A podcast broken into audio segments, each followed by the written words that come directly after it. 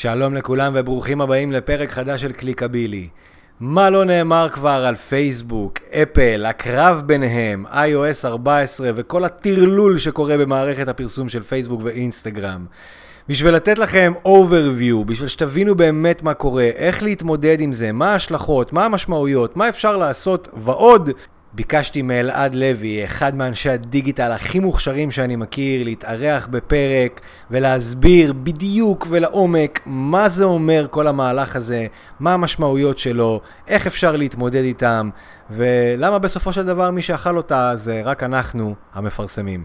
שתהיה לכם האזנה מעולה. אלעד, מה העניינים? תענוג, תענוג, איזה כיף להיות פה. אה, איזה כיף שאתה כאן, איזה כיף שאתה כאן. אה, האיש, האיש הנכון בזמן הנכון, במיוחד עם אה, כל התלאות ש, שאנחנו אה, חווים ב, ב, בתקופה זאת. אה, לפני שאנחנו נצלול באמת לעניינים, בוא ככה תספר אה, בכמה מילים מי זה אלעד. בכיף, בכיף. אה, אז קודם כל, אבא לשלושה, שזה גם קרה ממש לפני אה, חודש. בשעה טובה, אה, בשעה טובה. כן, כן, כבר אה, בערך עשר שנים נמצא בתוך העולם הזה של, אה, של שיווק דיגיטלי, אה, מתפקידי ג'וניור במשרד פרסום, דרך צד לקוח, קצת עולם בתור פרילנסר, ואז בעצם ההרפתקה האחרונה והנוכחית שלי כרגע בעצם כסמנכ"ל מוצר ושיווק בפיקסל, נמצא פה כבר שלוש שנים. כולל הרכישה שלנו ממש לפני חצי שנה. אה, וזהו, נורא נורא אוהב את כל העולמות האלה של החיבור של בין טכנולוגיה לבין אה, שיווק, כל הפיקסלים, כל הדברים האלה, זה, זה ככה הדברים שמעיפים אותי.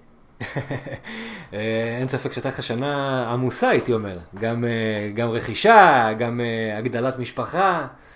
מה שנקרא, הקורונה לא תעצור אותי. גם iOS 14, כן, כן, הכל. לגמרי. אז, אז באמת, אה, אה, תשמע, אני יודע שאתה מדבר על זה נונסטופ וכותב על זה לא מעט תוכן בעברית, באנגלית. אה, האמת היא שאני באמת לא מצאתי עוד מישהו שיכול להסביר בצורה אה, רהוטה והגיונית מה לעזאזל הסיפור הזה של iOS 14, מה זה אומר, מה ההשלכות של זה, איך מתמודדים. אה, אז אתה יודע, אה, יש לא מעט תוכן ש- שנכתב וכתוב על זה ברשת, ועדיין אה, כל יום עולות עוד ועוד שאלות, אה, לא לגמרי מבינים מה זה, לא לגמרי מבינים את ההשלכות, אה, ויותר גרוע מזה, לא לגמרי מבינים איך, אה, איך לוקחים את הנזק הזה ובכל זאת מצליחים לנהל קמפיינים כמו שצריך. אה, אז אתה יודע, אני אשמח אם אה, ככה תיקח אותנו קצת אחורה, תסביר לנו מה זה החרא הזה, אה, ונתקדם משם. ונתקדם משם.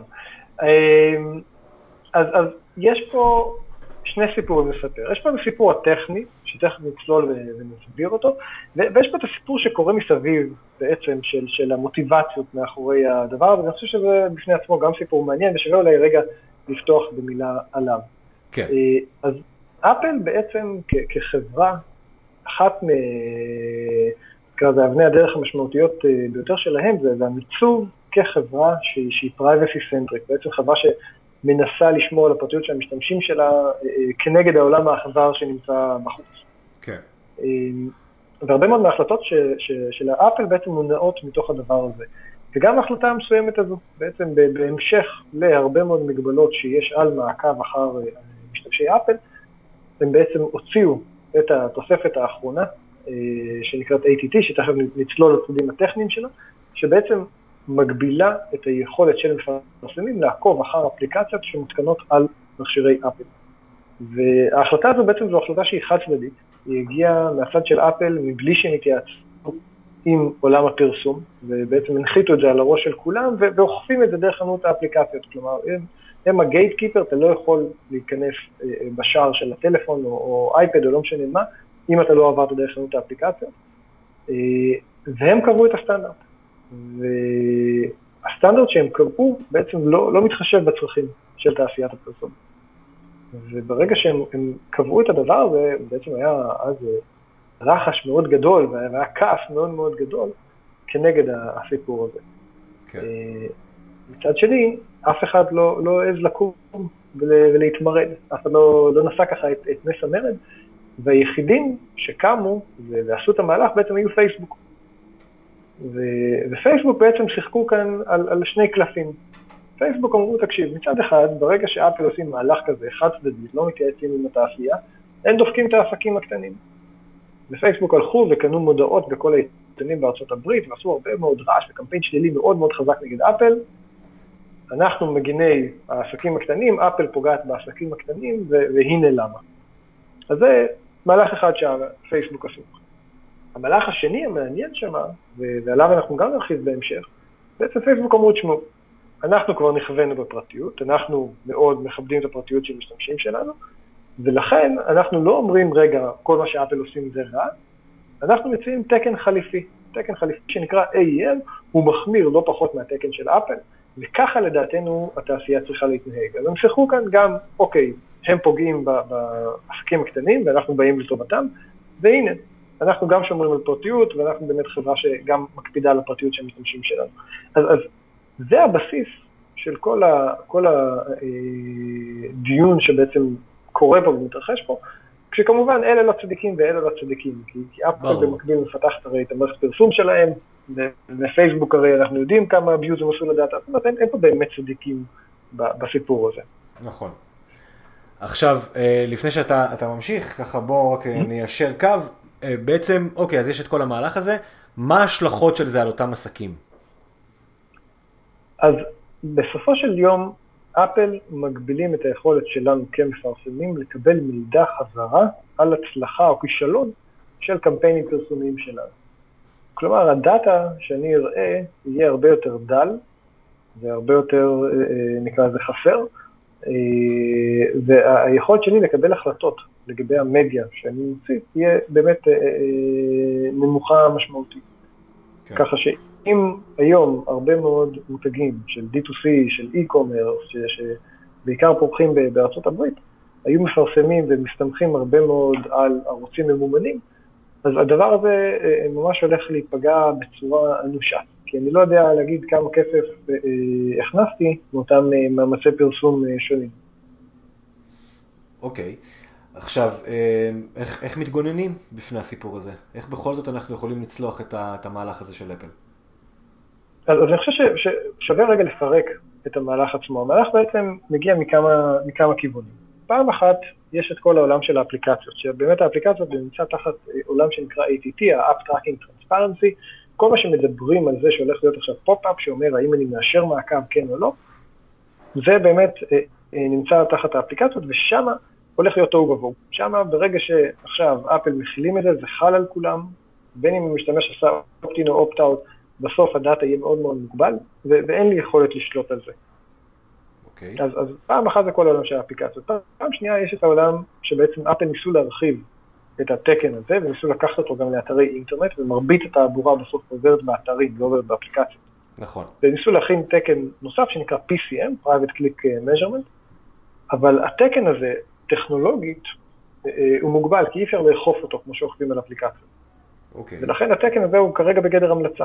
כלומר, אם מערכת פרסום רוצה להשתמש בתקן הזה, אהלן וסהלן, ומשתמש שגולש בספארי זה יעבוד עבורו, אבל אם המערכת פרסום בוחרת שלא להשתמש בזה, היא יכולה להמשיך להפעיל את הפיקסלים, היא יכולה להמשיך לעשות את הכל כמו שהיא עשתה עד כה, כלומר אין כאן איזושהי אה, אכיפה של התקן. אוקיי. Okay. אה, וזה אומר פקטור שכל הפיקסלים עדיין עובדים והכל תקין והכל רץ. אה, לכן, אגב, גם לא שמענו רעש מצד המפרסמים האחרים, מצד אה, מייקרוסופט או פינטרסט או, או לא משנה מי, כי בסוף האתרים ימשיכו לעבוד ולמדוד כמו שצריך, רק האפליקציות ייפגעו. אוקיי. אז, אז היום בעצם שאנחנו כבר עכשיו שומעים אה, על כל מיני, אה, אתה יודע, מנהלי קמפיינים שאומרים שהם חווים ירידה בתוצאות אה, להם פחות אה, אה, דאטה ואי אלו אה, התאמות ברכישות, אה, ממה זה בעצם נובע? אז, אז זה נובע בעצם מהתקן של פייסבוק. כלומר, ברגע okay. אוקיי. שאפל שחררו בשבוע שעבר, ב-26 לאפריל, הם שחררו את iOS 14.5 והם התחילו לאכוף בעצם את התקן הרוחבי של האפליקציות, פייסבוק במקביל שחררו את AM, את התקן שלהם, והתקן שלהם תקף לכולם, תקף, תקף ל-iOS ול-Android, ל-Web ולמובייל, תקף להכל בעצם. והתקן של AEM הוא זה שדופק אותנו כרגע, זאת אומרת, האבסורד הוא שכרגע פייסבוק הם אלה שפוגעים במפרסמים בכלל, מבלי שיש לזה כל הצדקה. שזה הזוי לחלוטין. שזה הזוי לחלוטין, כן. אנחנו כרגע אוכלים חצץ, וכל מה שאנחנו רואים, הצמיחה בקמפיינים, כל הדברים האלה, זה נטו נטו נטו מהבחירה של פייסבוק להיכנס לקרב הזה של הראש בראש מול אפל. אוקיי, okay, ואיך בעצם פייסבוק, אה, הרי מן הסתם היא רוצה להכניס כסף, והיא מבינה שאם היא תמשיך לשחק את המשחק הזה, אז אה, אה, מפרסמים ינטשו. אז איזה צעדים בעצם היא מבקשת מאיתנו לעשות, ומה אנחנו נדרשים לעשות בשביל לנסות, אתה יודע, לסגור את הפערים האלה? אז פייסבוק בעצם אומרים, אנחנו שומרים על דאטה שהוא אנונימי, על דאטה שהוא אגרגטיבי, דאטה שמגיע באיחור של 48 עד 72 שעות, כל, כל אותם קריטריונים שגם קיימים אצל אפל. כן. כדי לנסות למזער את הנזק שהם עשו, הם ממליצים על כמה, כמה צעדים. קודם כל הם אומרים, צעדים בסיסיים, אנחנו רוצים שכל הדאטה יהיה כמה שיותר מדויק, לכן המדידה עדיף שתתקיים מצד השרת ולא מצד הדפדפן. מדידה שקורית okay. אוקיי. אה, מאחורי הקלעים והיא הרבה יותר מדויקת ומהימנה.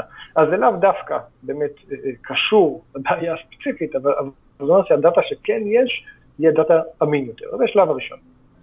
בשלב השני הם אומרים בואו תאמתו את הדומיין שלכם, אני אדע להגיד שזה הדומיין שלכם בוודאות ורק אתם רשאים לעבוד כנגד אותו דומיין, ועל גבי הדומיין הזה עכשיו אנחנו מלבישים את אותם שמונה אבנטים, מה שמדברים עליהם הרבה, אותם שמונה אבנטים לאופטימיזציה, שעליהם אנחנו יכולים למדוד. ואני כמפרסם, באמת חובה עליי לבוא ולהגדיר את אותם אבנטים ולהגיד, רגע, קודם כל מה נכנס בשמונה, כי יכול להיות שיש לי יותר משמונה, ודבר שני, נכון. לתעדף אותם בפנים. כן, צריך בעצם לקבוע סדר עדיפויות, כי בעולם ש, שפייסבוק עכשיו אה, יצרו, רק ה event הגבוה ביותר ידווח עבור אותו משתמש. כלומר, אם יש לי עכשיו funnel, שבן אדם ראה מוצר, הוסיף לסל, התחיל את ה checkout וסיים את הרכישה, רק ה event הגבוה ביותר יקבל באמת דיווח חזרה. ולכן חשוב לי לקבוע את הסדר עדיפויות נכון בתוך ה event manager בפייסבוק. כן. זה, זה סיפור כאילו, אתה יודע, זה, זה די מטורף, כי בסופו של דבר הכעס הוא כאילו על אפל, אבל אנחנו רואים שפייסבוק היא זאתי שעושה עושה, עושה לנו את הצרות. אה, לאן זה הולך? אז מה שאנחנו באמת רואים בשבוע וחצי האחרונים, טוב ובואו הקמפיינים מתפלפים, אני ראיתי קמפיינים ש, שנחתכו בצורה ברוטלית, מצד שני אני ראיתי קמפיינים שדיווחו על רוע של 98, אה, אז, אז ראיתי באמת דברים הזויים לכאן ולכאן. ואני חושב שיש פה פעם אחת את, את האלגוריתם של פייסבוק שצריך ללמוד להתמודד עם פחות דאטה. עד עכשיו הם היו חזירי דאטה, הם היו אוגרים כל פיפס שעשית באינטרנט, היום הם צריכים להתמודד עם פחות, אה, ולכן בעצם יש פה זמן למידה עד שהאלגוריתם של פייסבוק יתיישר עם, עם היעדר מידע מצד אחד, או שפייסבוק, אתה יודע, יחזירו חלק מהדברים, הם ירככו את התנאים אה, אה, שקיימים להם. אז, אז פעם אחת אנחנו צריכים לחכות לראות מה, מה פייסבוק יעשה. הדבר השני, זה, זה באמת להבין ששאר המערכות עובדות כרגיל. כלומר, עסקים כרגיל כרגע בגוגל, בטבולה, באאוטבריין, באיפה שלא תהיה, ולכן תגוונו את, ה, את הפרסום שלכם למערכות אחרות, אה, למרות הכל, ואם אתם עדיין ממשיכים לעבוד עם פייסבוק, כי יש scale, כי יש audiences, יש הרבה מאוד יתרונות מאוד מאוד גדולים וברורים בפייסבוק, אפשר להשלים את זה עם כלים נוספים, למשל לקחת את הקמפיינים שלי בפייסבוק, ועם URL ים דינמיים, עם UTM ים, בעצם למדוד אותם בגוגל אנליטיקס בלי מגבלות ובלי שום דבר, ולקבל את כל הדאטה נקי בגוגל אנליטיקס, ועל בסיס זה לבוא ולהתחיל לקבל החלטות. אוקיי, okay. בוא נעשה באמת איזשהו drill down בזה, זאת אומרת, עכשיו אני מריץ קמפיין, אני משתמש ב-UTM, נכנס ל-Analytics, מה, מה היית ממליץ לי לבחון, מה היית ממליץ לי לבדוק, מה אני יכול לנתח על סמך המידע הזה, ואיך אני יכול ליישם אותו אחר כך חזרה בפייסבוק? אז צריך להבין, בפייסבוק הדיווח שפייסבוק מאפשרים, הוא מחזיר את הדאטה לרמת הקמפיין, ומרמת הקמפיין הוא בעצם עושה איזשהו מידול סטטיסטי שיורד לרמת האדסט. כלומר, ברמת האדסט יש לי תוצאות שהן מתבססות על, על איזושהי סטטיסטיקה, יכול להיות שההמרות הגיעו מ-X או מ-Y, אבל הם מנחשים לאן זה משוייך, וברמת המודעה לא יהיה לי מידע. מלבד קליקים לא אמור להיות לי מידע גלוי ומהימן לגבי המודעות. אז אם אני רוצה עכשיו לבוא ולהסתכל מעבר, אז באמת אני יכול לראות דאטה על כל ad, דאטה על כל מודעה ספציפית, על כל וריאנט עכשיו, הקופי הזה או הצבע הזה של המודעה, או לא משנה מה, ולקבל את ההחלטות האלה בקלות בתוך Analytics. ואם אני עכשיו אעשה אופטימיזציה על מודעות לפי קליקים, לפי CTR, אז, אז כנראה שזה לא מדד מספיק איכותי. אני יכול להביא קליקים שהם זבל, אני יכול להביא קליקים שלא מובילים להמרות, אני יכול להביא כאן הרבה מאוד דברים שהם לא איכותיים, ולכן אם אני חוזר ל-Analytics ורגע צולל שם פנימה, אני יכול לקבל איזושהי אה, תמונה שהיא הרבה יותר אה, מלאה ועשירה. כן. אז זה בהחלט משהו שצריך להתחיל אה, לשקול אותו, ואלו מכם שרק, אתה יודע, ככה, שלום שלום עם אנליטיקס, אז הנה יש לכם תירוץ מספיק טוב להתחיל לצלול לתוך המערכת ולנסות להבין אותה קצת יותר לעומק, כי כי כנראה תהפוך להיות אה, חברה מאוד טובה שלנו. אה, תגיד לי, בכל ההקשר של, אה, אתה יודע, אנחנו מדברים פה עכשיו על, על הקמפיינים ועל תוצאות ועל אופטימיזציה ו- ו- וכדומה, הכל טוב ויפה. איך פייסבוק עכשיו עם כל המגבלות האלה, תדע להגיש את המודעות שלי לקהלים היותר רלוונטיים, אם נעלמת לה פה דאטה בעצם.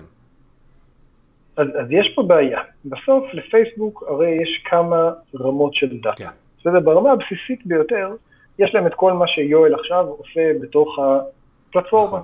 בסדר, אני יודע להגיד שיואל עשה לייק לעמוד של חובבי חתולים, וכנראה הוא, הוא טיפוס שאוהב חתולים, כן. אז, אז זה דאטה יחסית פשוט. מהצד השני, אני יודע להגיד שיואל עכשיו נכנס לאתר שמוכר מזרנים, ואני יודע שיואל הוא in-market לקניית מזרן. כן. והמידע הזה על יואל שנמצא in-market לקניית מזרן, הוא המידע שבאמת הכי, הכי חשוב והכי משמעותי, כי, כי ידע על, על חיבת החתולים שלך פחות עוזר לי למכור לך משהו בדרך נכון. כלל, אבל, אבל ידע על זה שאתה מחפש כרגע מזרן הוא מאוד משמעותי. ואתה יכול לראות בעבר, אם היית נכנס, ועכשיו, לא יודע, נכנסתי וראיתי זוג נעליים באיזשהו אתר, אז כל הפיד שלי יוצף פתאום בנעליים. כן. כי לא רק ה-remarketing תופס אותי, אלא אני in-market, אז כולם תופסים אותי, כי, כי פייסבוק יודעים בסוף שהסבירות להמרה כרגע גבוהה נכון. יותר. אז, אז אם הדאטה הזה ייפגע, וזה עם סימן שאלה, אגב, זאת אומרת, אנחנו לא יודעים, אם הדאטה הזה ייפגע, פה באמת תהיה לנו ירידה חדה מאוד ביכולת שלנו לבוא ולדחוף אה, המרות, אה, ושם באמת יהיה אובדן גדול גם לפייסבוק, אבל גם למפרסמים.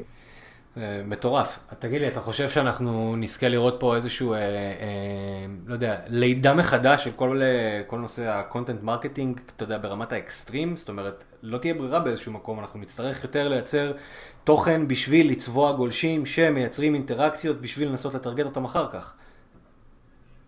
כן, כן ולא. בסוף, content עובד על פאנלים ארוכים. כן. וברגע שעכשיו פייסבוק מורידים לנו את ה-attribution לשבעה ימים, אז, אז יהיה פה קושי גדול מאוד. עכשיו, מעבר לסיפור של פייסבוק ואפל, במקביל כל העולם של הקוקיז הולך ומקבל גם כן איזושהי טלטלה, ו-cookies בקיץ הקרוב אמורים ממש גם לחטוף עוד זבנג.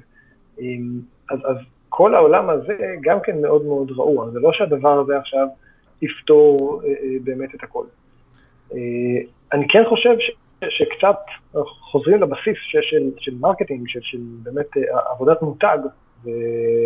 לחשוף מספיק אנשים, ב, ב, אתה יודע, ב, ב, בתוך המדינה או בתוך הקבוצות המסוימות שאנחנו מסגמנטים, אל המותג שלנו, כדי שאנחנו נהיה top of mind. כדי שכשאני מחפש נעליים אני אחשוב על מותג X, אה, כי זה באמת מה שככה אה, התרגלתי לחשוב וזה הופך להיות ה-default שלי. אתה יודע אבל איפה הבעיה פה במצב הזה, זאת אומרת, קודם כל אני מסכים איתך לגמרי, אתה יודע, בעולם נורמלי אז כן, אז אתה עושה עבודת branding אה, ומתקדם משם.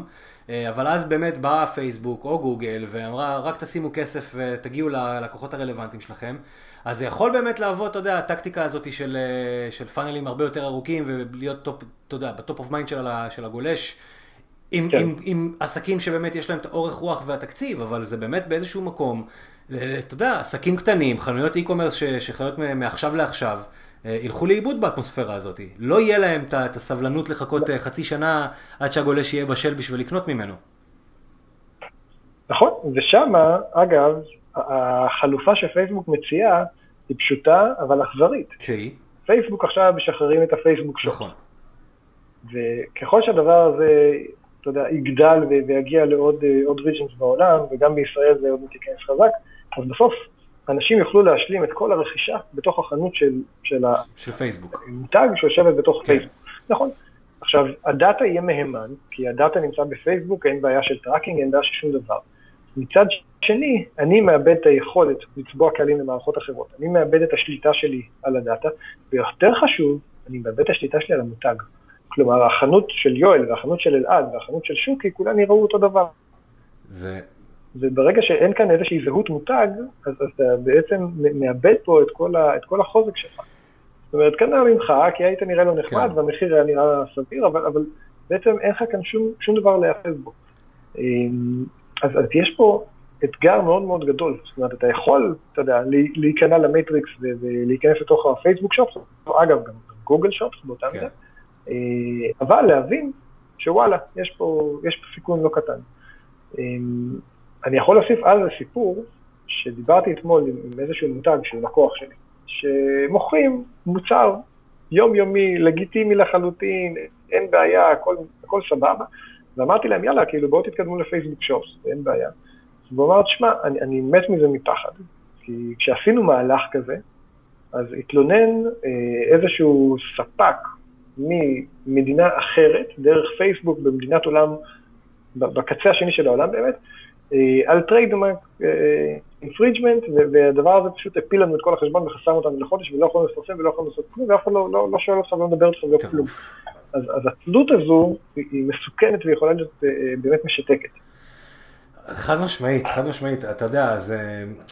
זה, זה, אם אנחנו, אם אני פותח רגע את, את, את השיחה ויוצא שנייה מהגבולות של iOS וכל הסיפור הזה, עצם זה שהיום אתה כותב קופי למודעה ו, ובוא, רועדות לך הרגליים כי אתה לא יודע איזו מילה האלגוריתם יכול פתאום לסגור את החשבון והלך אה, אה, חודש ועברת על ה-privacy policy, אתה יודע, ואנחנו יודעים שגם אם אתה הכי מדויק שיש, אז, אז זה יכול לקרות אה, אה, שפתאום יפסלו אותך. התלות כאילו בפייסבוק היא, היא פשוט מטורפת. אה, ועכשיו, כל הסיפור הזה, שאתה יודע, אם אנחנו ברמה של ה brand ועסקים קטנים, כאילו האופציה שלהם תהיה או אה, פייסבוק או כלום, אה, לא יודע, אולי נוצר פה איזשהו ואקום חדש ותבוא איזושהי פלטפורמה שתושיע אותנו. אפשר רק לקוות לזה, אתה יודע, לאיזושהי מערכת הרבה יותר פשוטה וקלה.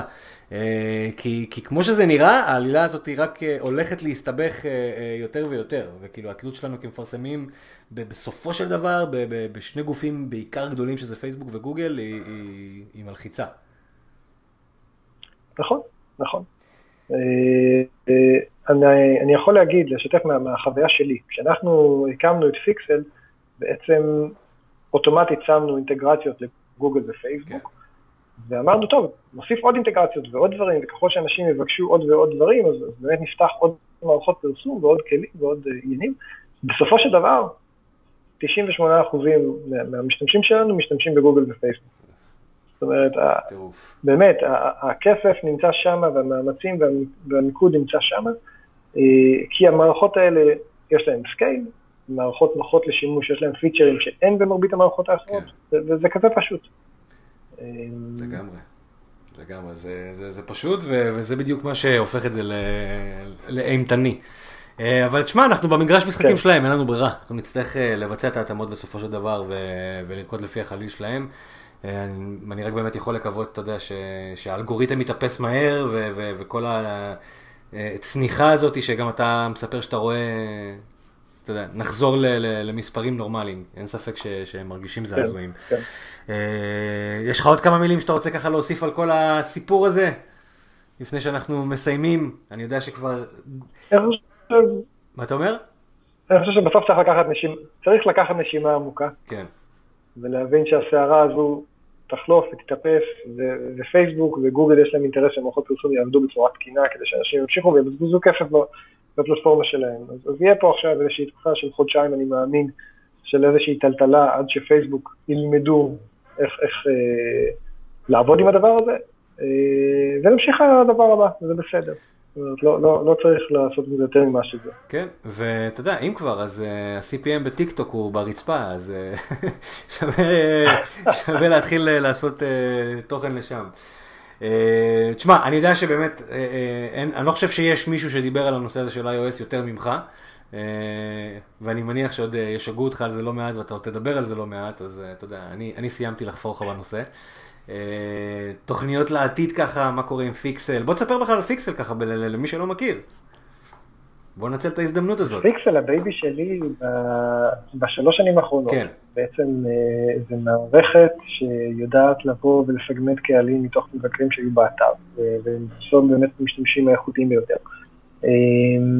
אה, ואנחנו מתחברים ישירות לתוך מערכות הפרסום, לגוגל, לפייסבוק, לכל המערכות האחרות, ויודעים להזריק לשם את אותם קהלים שלנו.